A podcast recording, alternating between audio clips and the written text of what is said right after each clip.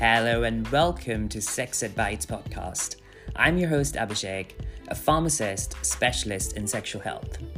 Through this podcast, I want to fill in the gaps, explore the facts, and dispel cultural myths and beliefs surrounding sex education. Let's get started. Hello, and welcome back to episode 40 of the Sex Ed Bites podcast. I'm your host, Abhishek, a specialist pharmacist in HIV and sexual health. In our last episode, we explored the protective world of PrEP, where HIV negative individuals take one tablet once a day and it provides them protection against HIV. Today, let's talk about another preventative measure against HIV, which is useful after a high risk exposure. It is called PEP, or post exposure prophylaxis. PEP is an emergency response to a potential HIV exposure. So, whether you're tuning into this episode purely out of curiosity or in search of urgent guidance, rest assured we have you covered. Let's delve into understanding PEP, your emergency HIV protocol. First off, let's clarify what PEP stands for. It stands for Post Exposure Prophylaxis. Prophylaxis might sound like a character from ancient Greek plays, but it's actually a medical term for preventative treatment. And the post exposure part, well, it's exactly what it sounds like treatment after potential exposure to HIV. Now, imagine this scenario. It's a regular day, and something unexpected happens. Maybe a condom broke during sex with a casual partner, and you don't know their HIV status. Perhaps you had a risky encounter, like unprotected sex with a sex worker. Or you were exposed to HIV through your work in healthcare, like splash of blood in the eye whilst taking bloods. Or you share needles for injecting drugs. It's just like accidentally stepping on a nail. You didn't plan for it, but now you need a tetanus shot, right? Well, think of PEP as that emergency shot, but for HIV. So, who should access PEP? If you've had a possible exposure to HIV in the last 72 hours, PEP might be for you. And I can't stress this enough time is of the essence here. PEP is most effective the sooner you start after exposure, ideally within 24 hours. Now, what does PEP entail? It's a course of HIV medication that you take for 28 days. The tablets should be taken at the same time every day. Also, the tablets should not be crushed or split in half, but swallowed whole. Yes, it's a commitment, like binging a TV show, except that you can't skip any episodes. These meds work by preventing the virus from taking hold in your body. Think of them as the bouncers at the club, keeping trouble out.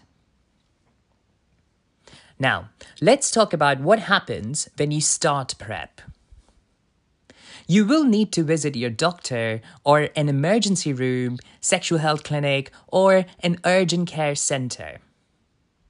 Tell them about the exposure the who, what, when, and how, so that they can assess your situation and provide PEP if necessary. It is critical to understand that PEP is not 100% foolproof. But it's a strong wall of defense when used correctly. And like climbing a wall, it might come with some difficulties, commonly known as side effects.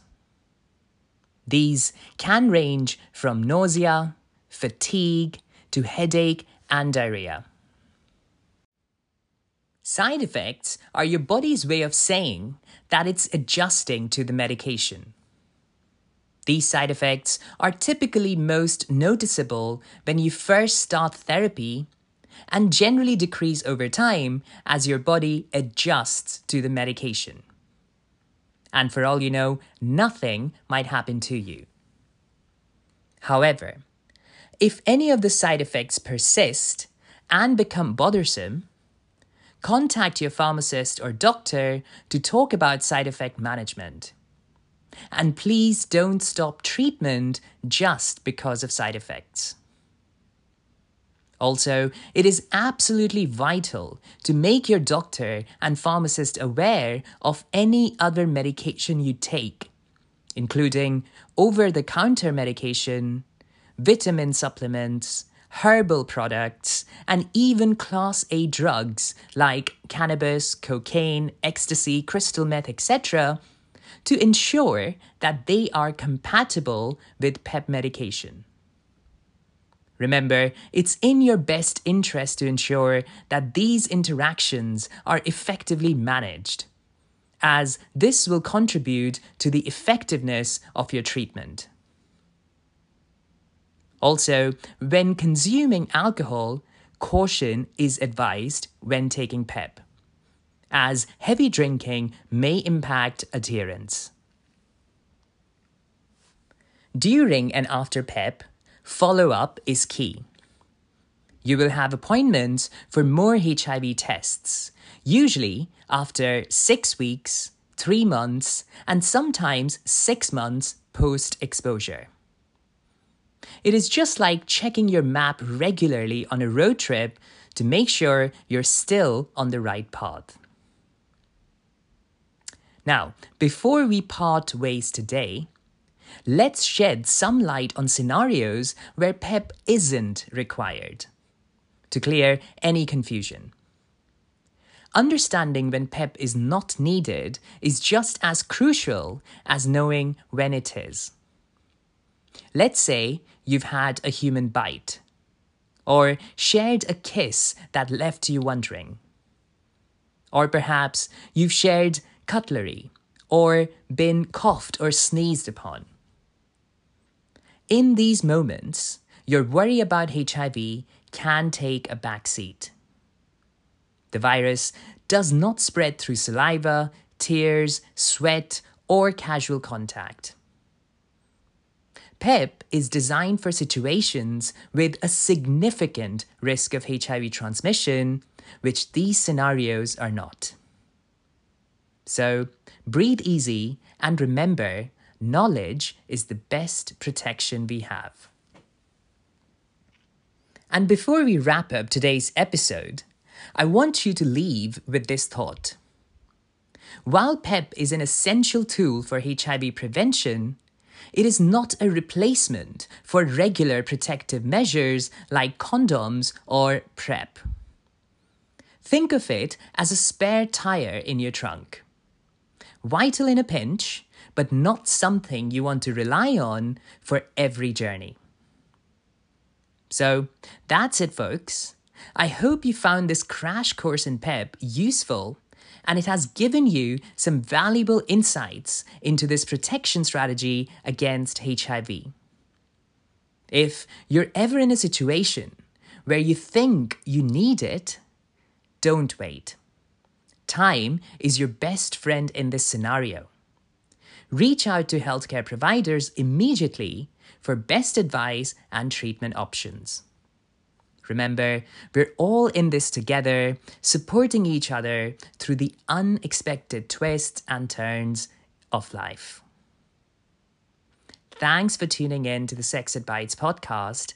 And please remember to follow us on Twitter at Real Sex and me personally at Pharm ID Expert for more updates.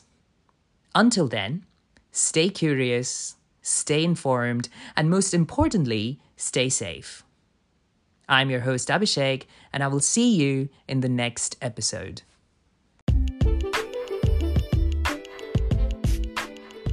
Thanks for tuning in, everyone. And if you found this information useful, then please make sure you leave a five star review on Apple Podcast, Spotify, Google, wherever you're listening right now. It would help the show, this movement, to grow and reach wider audiences. Together, let's make sex education a human right. See you next week.